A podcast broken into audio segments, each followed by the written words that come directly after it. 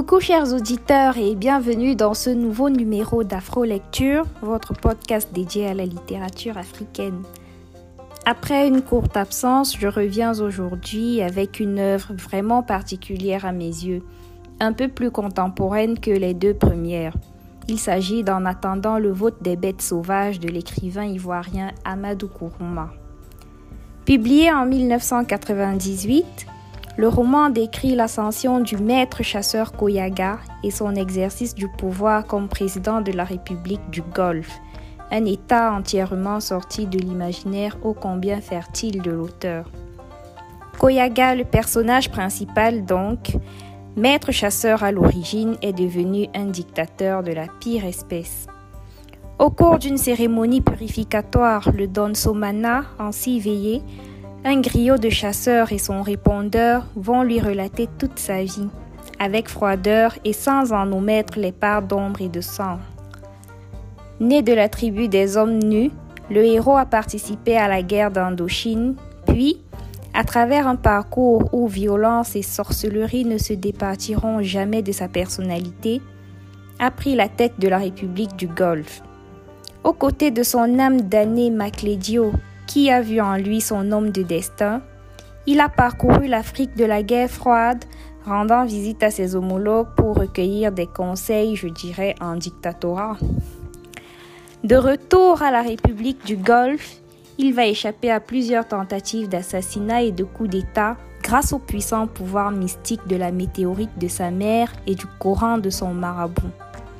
Il triomphera ainsi de tous ses ennemis et se maintiendra au pouvoir pendant plus de 30 ans, jusqu'au jour où, s'étant fait passer pour mort suite à un énième attentat, il perdra la trace de ses protecteurs.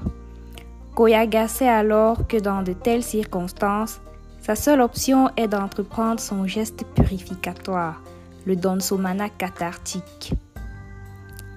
Amadou Kourouma nous propose ainsi une lecture personnelle nuancer des événements et dynamiques en vigueur dans les États africains après la dissolution de l'empire colonial français qui accède progressivement à l'indépendance.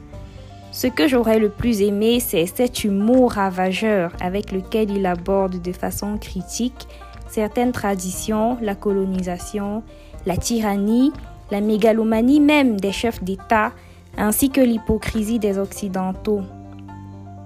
Si Koyaga et ses homologues dictateurs sont des personnages fictifs, ils sont cependant bien inspirés de dirigeants africains réels que chacun pourra aisément reconnaître. Savant mélange de contes et de chroniques historiques, ce roman couronné du prix du livre inter en 1999 renverse bon nombre d'idées reçues sur les relations qu'entretiennent magie et politique. Personnellement, c'est le titre plutôt accrocheur qui m'avait poussé à le lire. Son sens ne s'éclaircit qu'à la fin du roman, alors que le contexte pousse Koyaga à organiser des élections présidentielles démocratiques auxquelles il se présentera.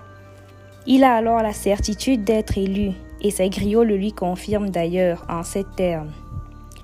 Si d'aventure les hommes refusent de voter pour lui, les animaux sortiront de la brousse se muniront de bulletins et le plébisciteront.